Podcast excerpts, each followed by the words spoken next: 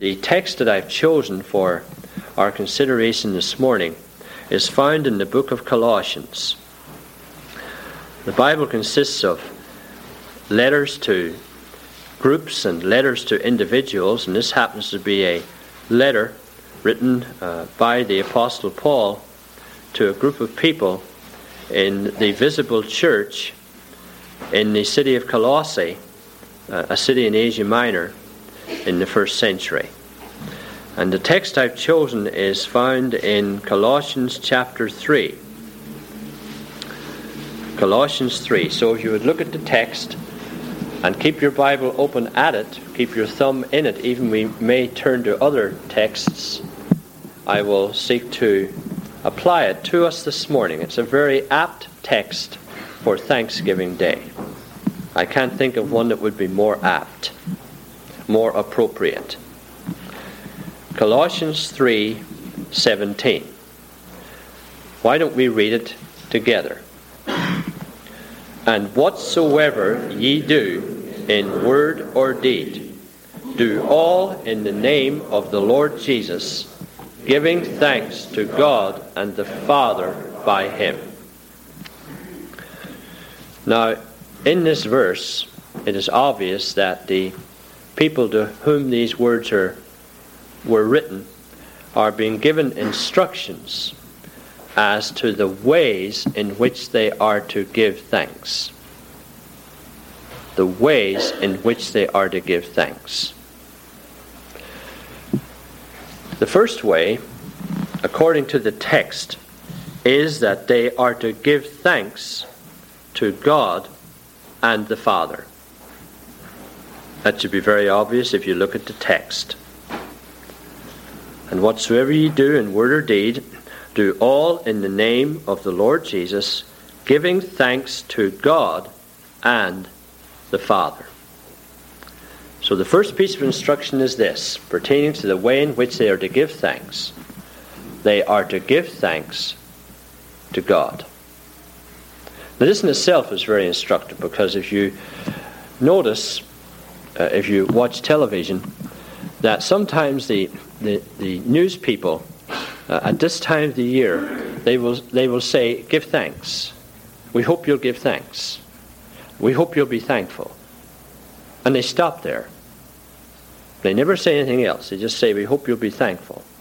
But the question is, to whom should we be thankful? To whom should you be thankful? This text gives you the answer.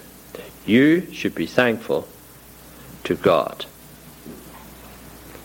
The God who's described in the Bible. For he is the only true God. There is no other God. If you've got an idea of any other God, you've got the wrong idea. There is only one God, and that's the God who's described in the Bible. Now, why should we give thanks to him?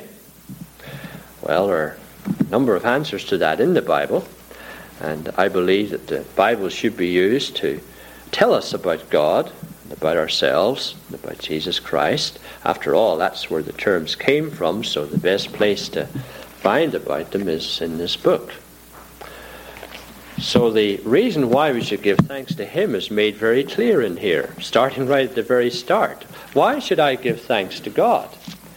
Well, go to the very first verse of the very first book of the Bible. And you have part of the answer.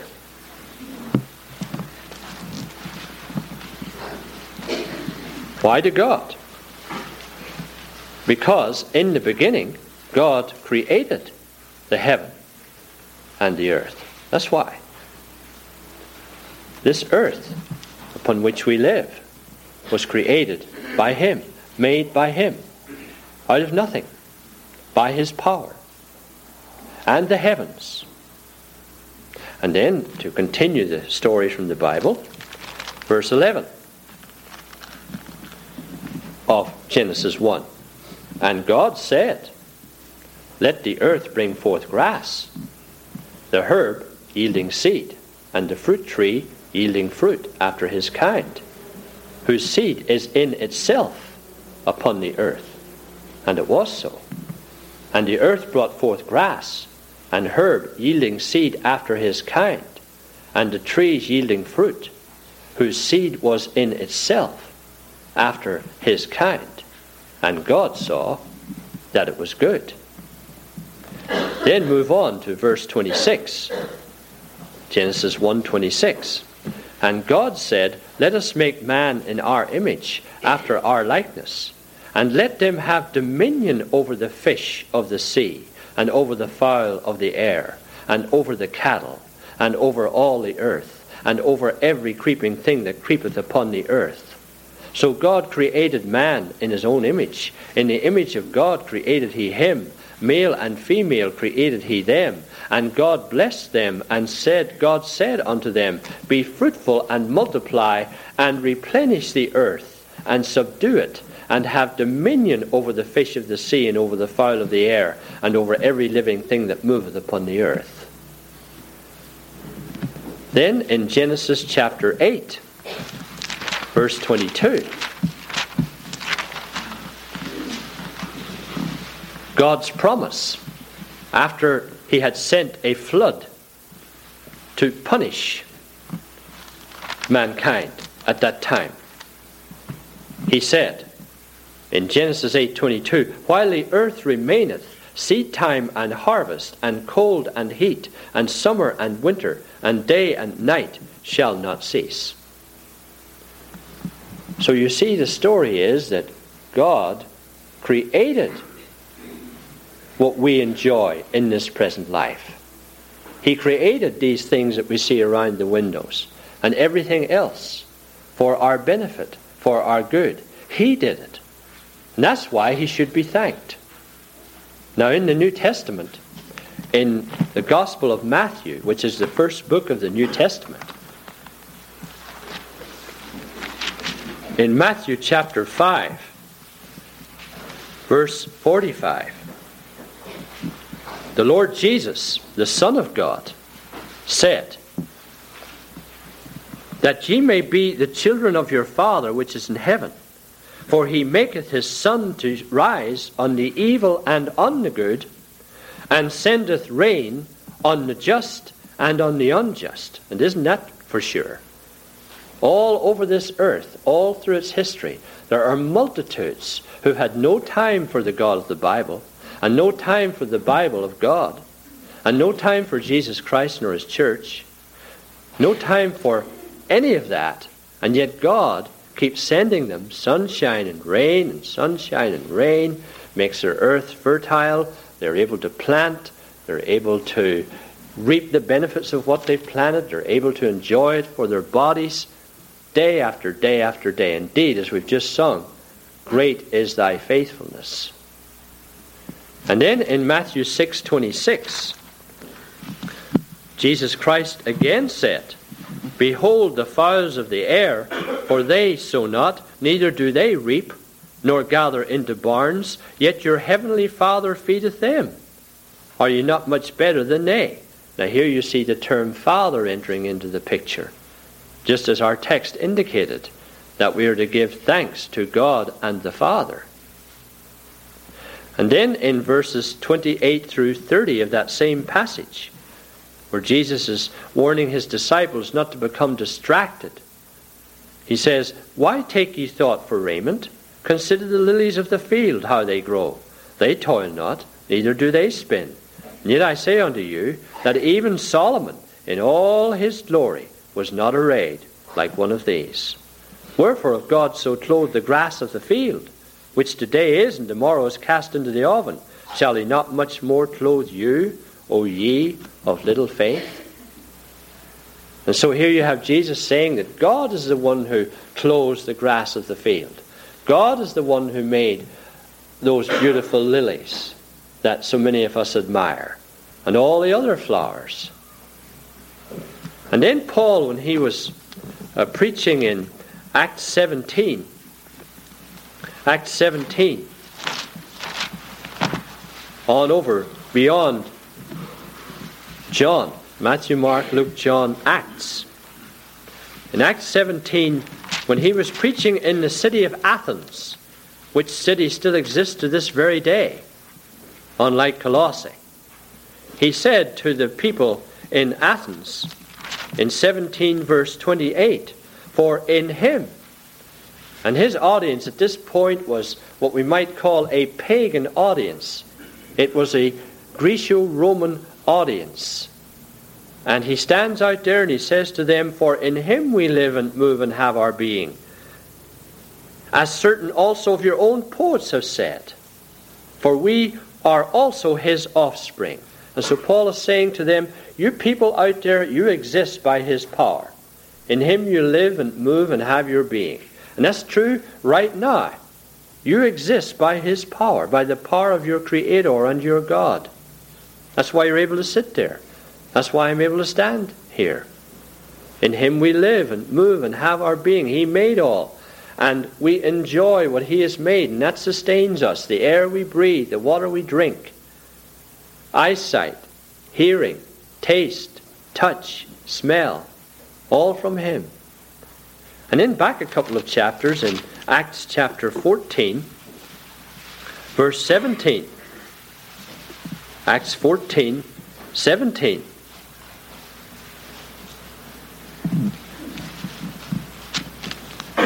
Paul says, Nevertheless, he left not himself without witness, in that he did good, and gave us rain from heaven, and fruitful seasons, filling our hearts with food and gladness.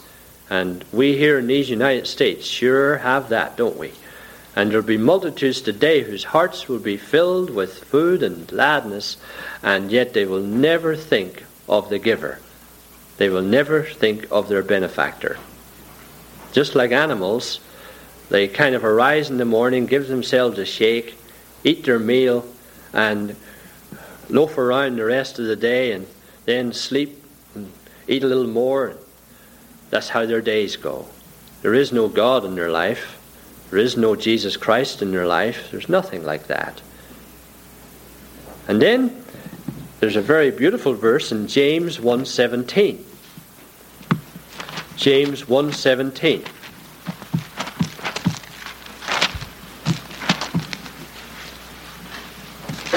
Right after the book of Hebrews on through the New Testament to James 1:17. And here is the term father used again. Every good gift and every perfect gift is from above, and cometh down from the Father of lights, with whom is no variableness, neither shadow of turning. Every good gift, every perfect gift cometh down. God is the one who made it. God is the one who sustains it. God is the one who gives it. I know I often pity people who don't understand this and who don't know this, because this to me, as I've often illustrated, is the same as saying that this watch of mine had no watchmaker. Now, can you imagine if I was foolish enough just to accept this watch and say, oh, it just arrived, it just evolved, all the pieces just came together like this in this order and this beauty?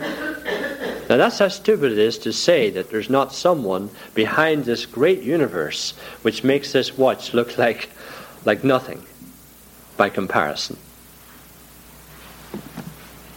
And that's why in the letter to 2 Corinthians chapter 1 verse 3 2 Corinthians chapter 1 verse 3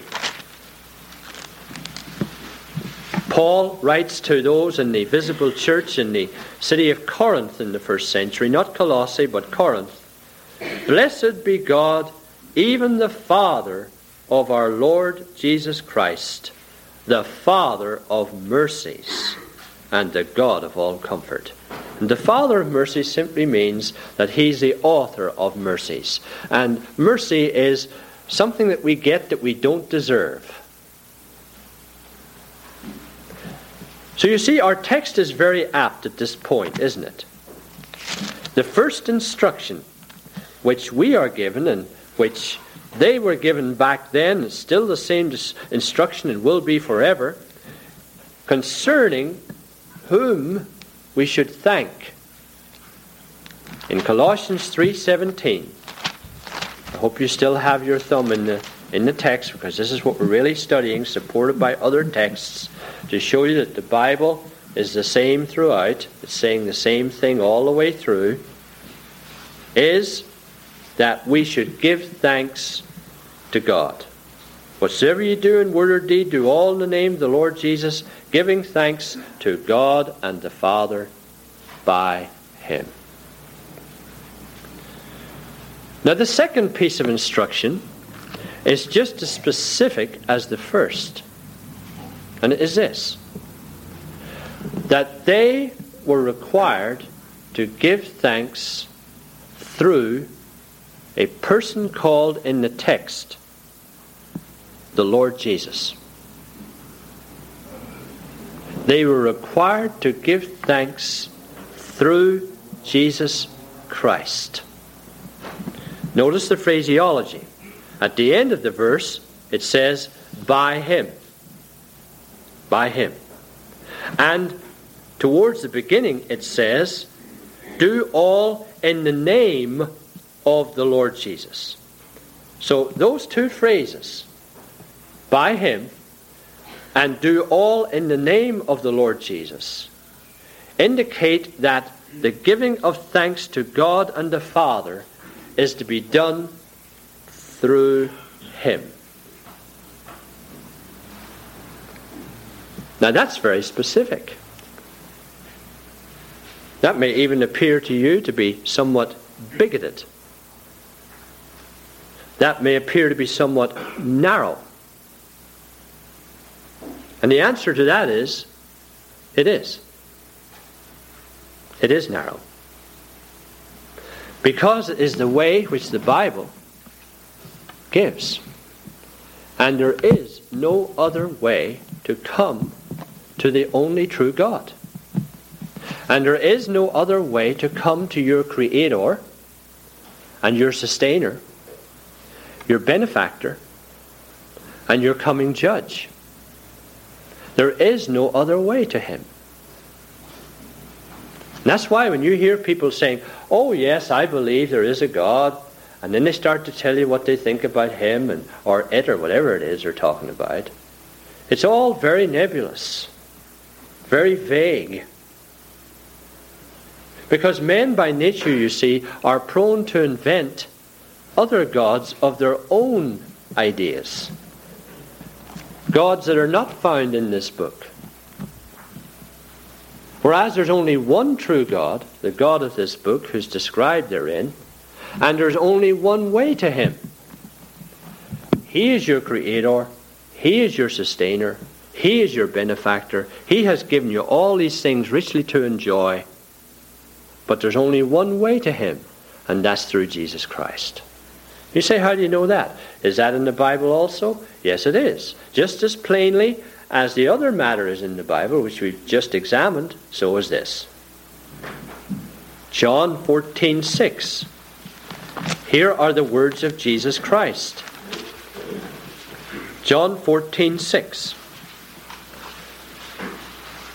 Now you can't have it any more plain than this. And this is what you must come to if you would give thanks to the only true God. You must submit to what you're now reading. Jesus said, I am the way, the truth, and the life. No man, no one, you, me, nor anyone else, cometh unto the Father. That's the person we've just read about God and the Father, the Father of mercies. No man cometh unto the Father but by me. That's it. Jesus said that. Now that's either true or it's false. It is true. If it is true, then you must act on that. Now, as you go further along, uh, in the chapter. Look in verse 8. Philip saith unto him, Lord, show us the Father, and sufficeth us. Jesus saith unto him, Have I been so long time with you, and yet hast thou not known me, Philip? He that has seen me has seen the Father. And how sayest thou then, Show us the Father? Believest thou not that I am in the Father, and the Father in me? The words that I speak unto you, I speak not of myself, but the Father that dwelleth in me, he doeth the works. Believe me that I am in the Father, and the Father in me, or else believe me for the very work's sake. And so you find here Jesus identifying himself with the Father and indicating that he's in an integral relationship with the Father, which is what the Bible teaches. Father, Son, and Holy Spirit, one God. Three persons, all of one essence, of one plan, and all one in power. Jesus Christ is the Son of God. The only way to God is through Him. That's why you find Paul, when writing to Timothy, in 1 Timothy 2 5, 1 Timothy 2 5. He writes,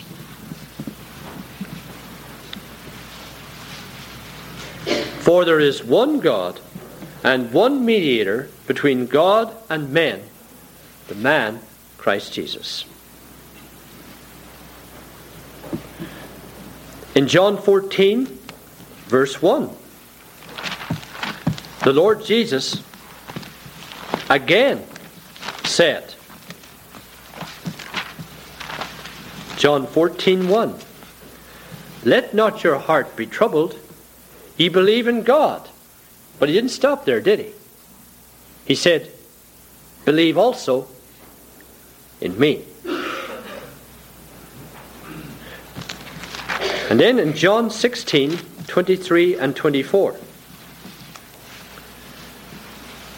And in that day ye shall ask me nothing. These are the words of Jesus. Verily, verily, I say unto you, whosoever ye shall whatsoever ye shall ask the Father in my name, he will give it you.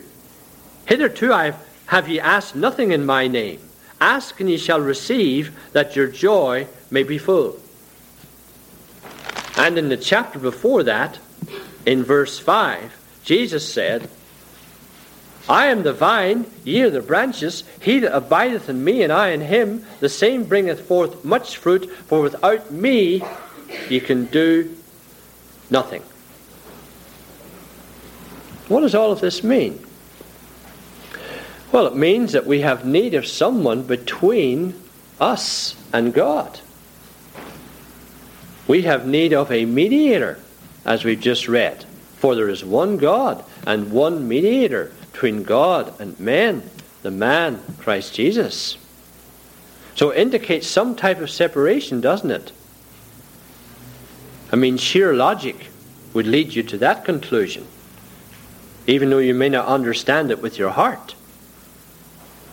So we stand in need of some type of mediator. Why is that? Because each of us in this room is a sinner by nature.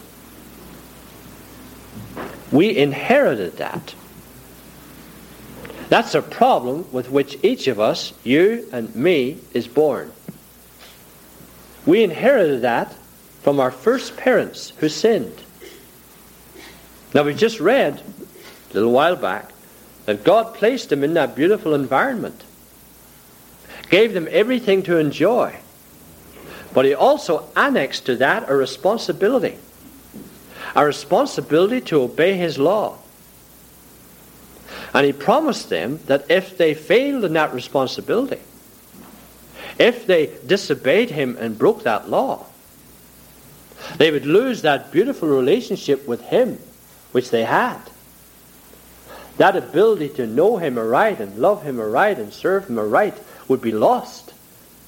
And they'd be plunged into what the Bible calls spiritual death instead of spiritual life. And they would lose that ability to know Him aright, to love Him aright, and to serve Him aright. And that's exactly what happened. Our first parents disobeyed. They got the result of their disobedience, which was to be separated from God, lose the spiritual relationship with God which they had, be plunged into spiritual death. And that's the reason why men and women, you and me, by nature, live, as I've described earlier, by nature as the animals live.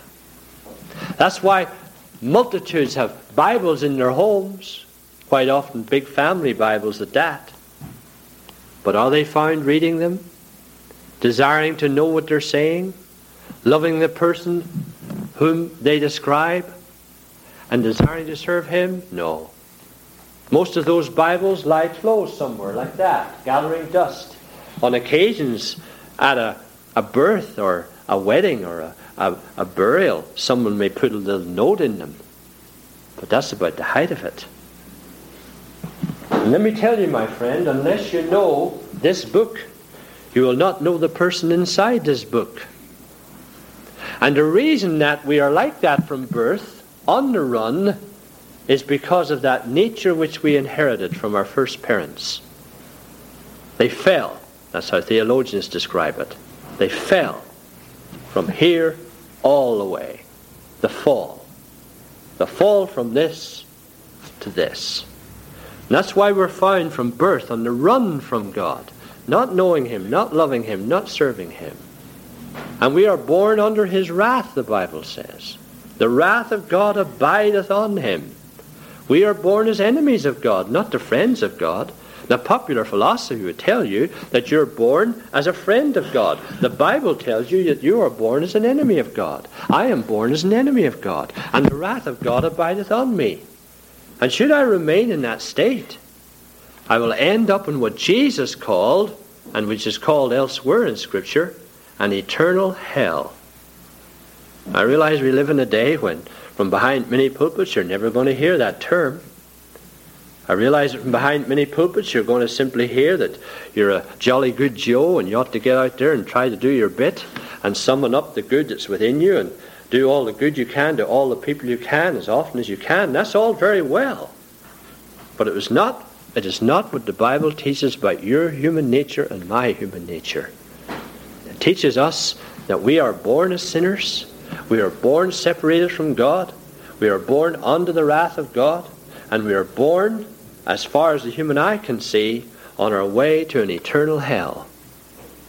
It is God's punishment against our first parents for their sins, which has been transferred to their posterity throughout all of history. And we suffer and groan under it, and we are part of it. That explains all of the pain and sufferings and blood, sweat, and tears throughout all of history until the end of time, which may be today. Who knows when the Lord will come again and wrap it all up. That explains it all.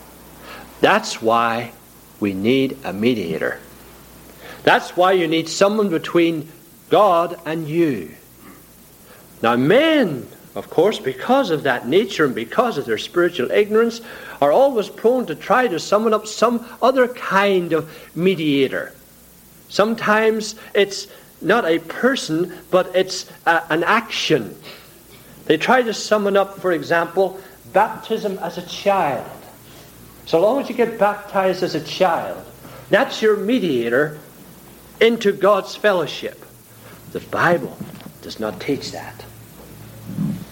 Or they may summon up the idea that through confirmation you have a mediator. And from that on, when you confirm a set of theological principles in your mind and profess them with your mouth before a church or before quote unquote clergy, that's your mediator. Then you are then you are in to God's favor. The Bible does not teach that. There are those who would erect a mediator of their own good works. They're trying to do their best. Works righteousness, it's called. Trying to live by the golden rule, trying to keep the Ten Commandments. And they hope that when God meets them and they meet Him in the judgment, that He'll let them into His heaven. The Bible does not teach that. Now, you see, I keep emphasizing the Bible does not teach it because this is where it all must come from if you are to know the truth. And it never ceases to amaze me how many people profess to be Christians who don't know what's in the Scriptures from which the very term came. The term Christian comes out of this. So if you want to know what it takes to be a Christian, and you want to know what it takes to become a Christian, This is the place to get the information. Not out there somewhere. Not through some man. But right in here. And if it's not in here, and can't be substantiated from in here, dump it. Forget it for your own soul's sake. So there are those that have made baptism a, a mediator. They've made confirmation a mediator. They've made partaking of the sacraments a mediator. So long as they duly partake of the sacraments, they're all right. They'll be in. The Bible does not teach this. And then there are those who have made men mediators. Human priests, as they're called, mediators. Roman Catholic priests, mediators. The Bible does not teach that. And then there are some who have made Mary a mediator. Even the Pope himself has recently, he says, dedicated the world to Mary. Where is that in here? Now, you know, I have people come from this building. I've been here a long time now, over 19 years preaching from behind this pulpit. And over those years, I've had people come in here and, oh, they go out so disgusted because they, that minister of yours, he attacked infant baptism. He attacked uh, confirmation. He attacked uh, taking the Lord's Supper. He attacked uh, the human Roman Catholic priests. He attacked Mary. Why? Because it's not in here. What can I do? What can I say? This is the church. That's the word that came out of here. Church. It came right out of this book, just like Christ and Christian. So if I want to know anything about it, it's in here. Now, if I found that that baptism would act as a mediator between me and God, if I found a confirmation would act as a mediator between me and God, if I found that confession to a human priest would act as a mediator between me and God, or if I found that Mary could act as a mediator between me and God in this book, I too would believe it and accept it and rest my soul on it. But I cannot. Because the Bible says the only way to God is through Jesus Christ. Why is that? Because he did before God what I cannot do. God requires of me perfect obedience to His law in thought, word, and deed every second of every minute of every hour of every day for the totality of my life, and I just cannot give it. I have not, I cannot, and I will not. It's impossible. But God's standard of perfection, total obedience to this, still stands before me. And if I'm to try to get into heaven and be accepted by Him and have the forgiveness of my sins on the basis of my trying to do this and obey this, I've had it. I'm lost. Because I'm a sinner and I don't have the ability. Jesus did it. He came from heaven, wrapped himself around with a true human nature and a true human body just like mine, born of the Virgin Mary. He lived a sinless life. He had no sin, he did no sin, he knew no sin. He never thought a sinful thought, he never spoke a sinful word, and he never did a sinful deed. He did before God what I need, which I could not do. And then, then, love of love, because I deserve an eternal hell.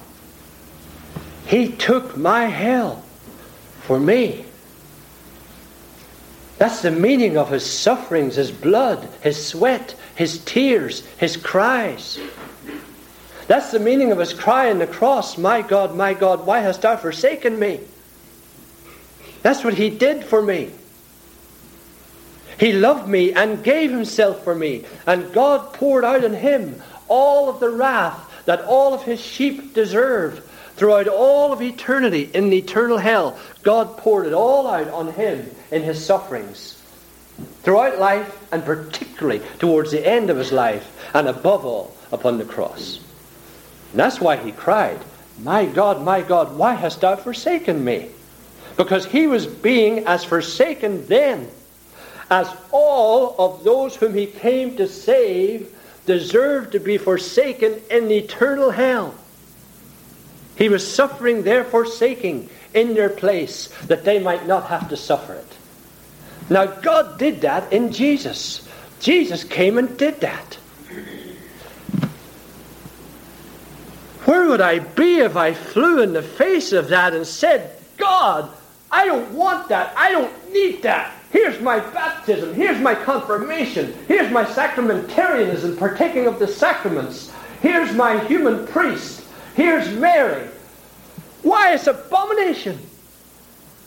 It's saying to God, God, I don't need what your book teaches, and I don't need what Jesus did.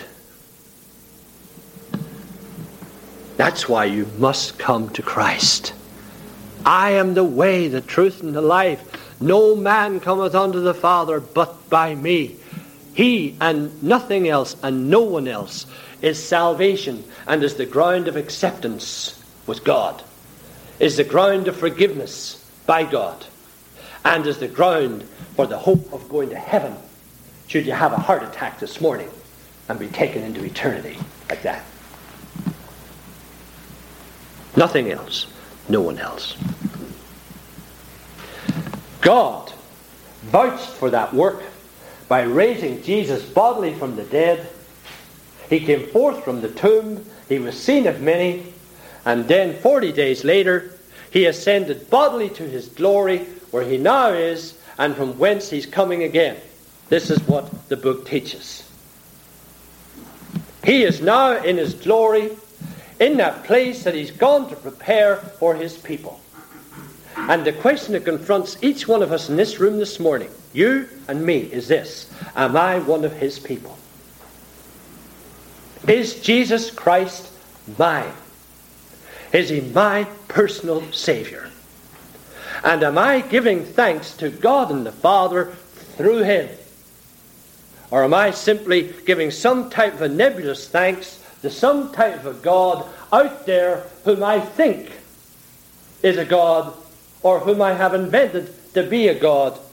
Or am I giving thanks to the God of the Bible through his appointed way to him, who is Jesus Christ and his work? That alone is salvation. And that alone makes you a Christian. Don't ever think that you're a Christian, and I don't care what church you belong to. I don't care how high it is or how broad it is or anything else. Don't ever think that you're a Christian if this is not it for you. If what, have I, if what I've said to you this morning is not yours, you have not yet been born again, according to this book. And this is my authority. You notice I'm not making this up out of my head. I'm getting this all from here. This is my authority. Don't call yourself a Christian as yet.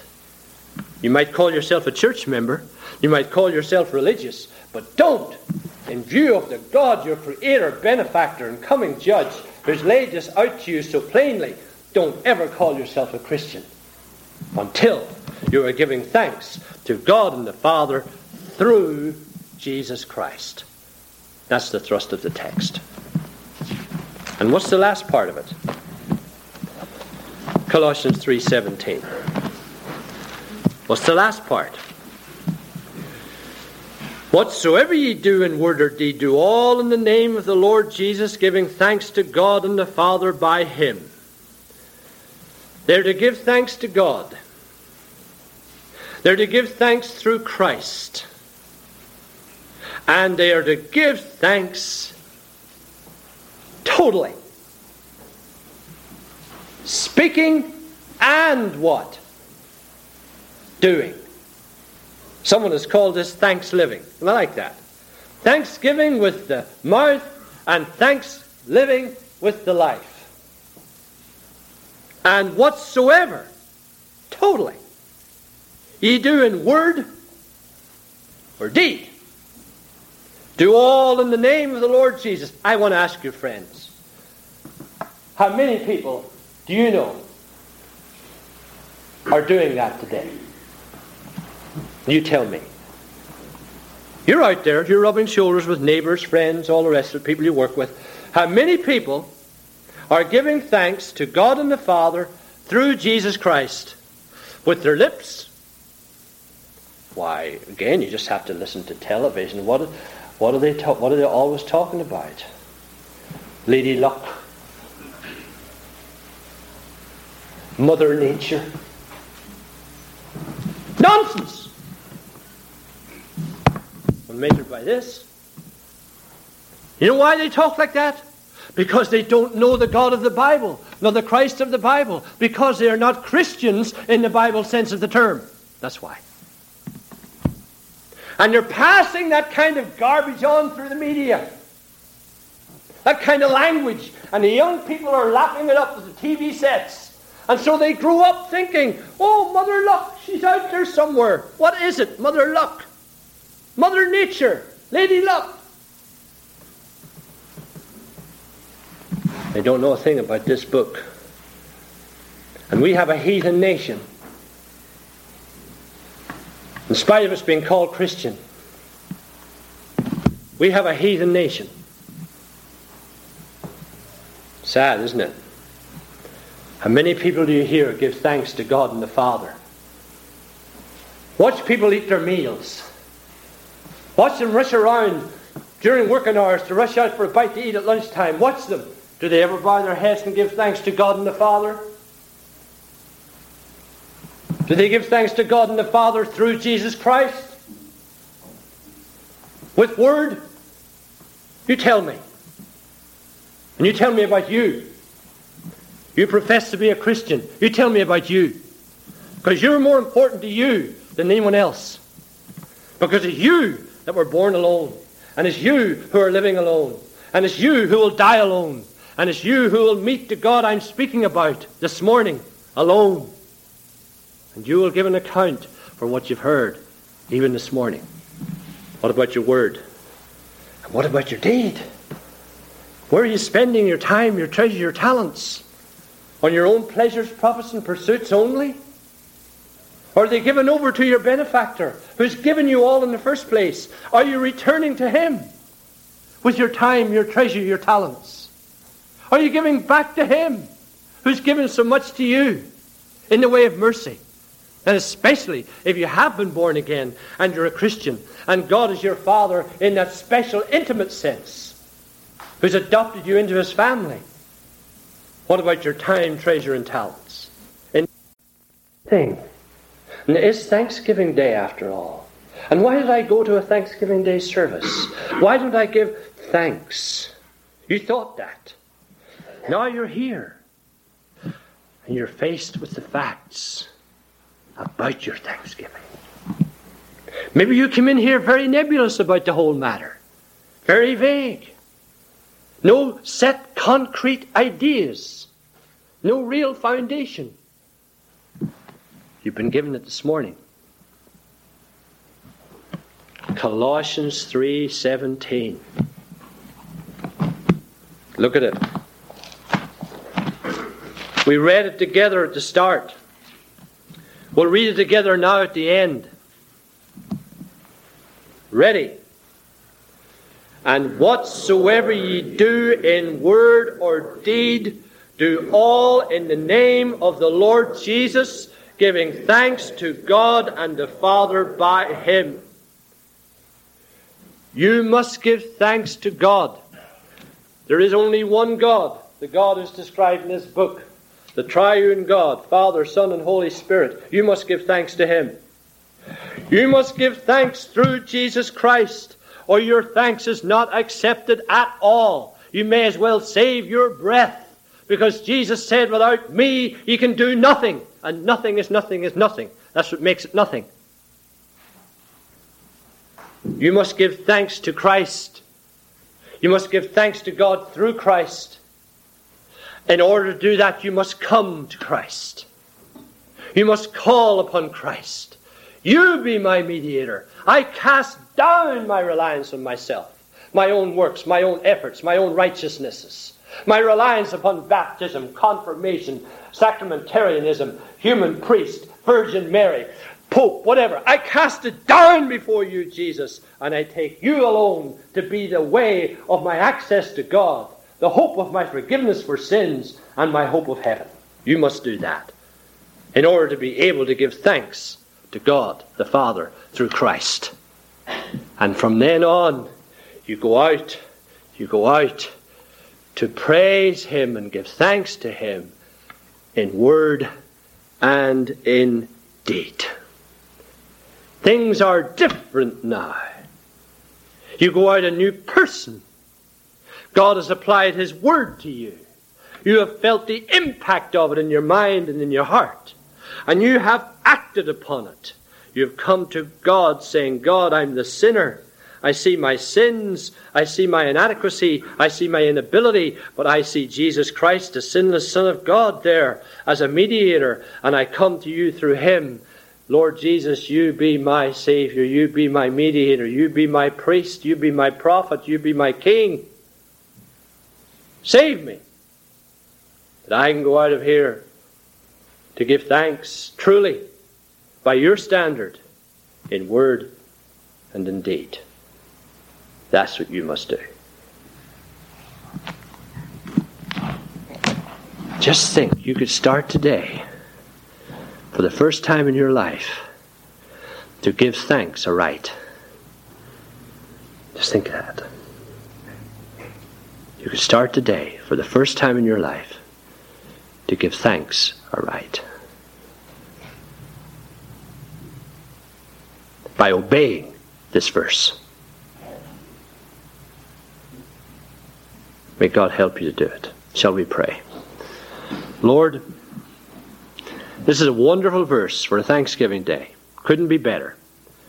Help us to remember it. Colossians 3:17. Lord, bury it in our minds, in our hearts.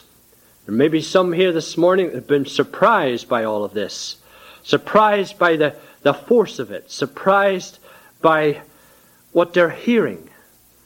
Lord, I pray that you'd be pleased to convict someone and convert someone through the preaching of your word this morning. For one day each of us in this room shall stand before you, our Creator, our Sustainer, as our Judge. We shall give an account for that which we've heard in this life from your word, the Bible, and what we've heard here this morning.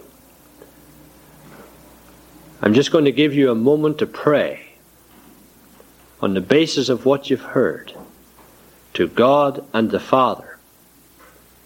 I'm going to give you a moment to come to Him through Jesus Christ, to ask Him to be your Savior.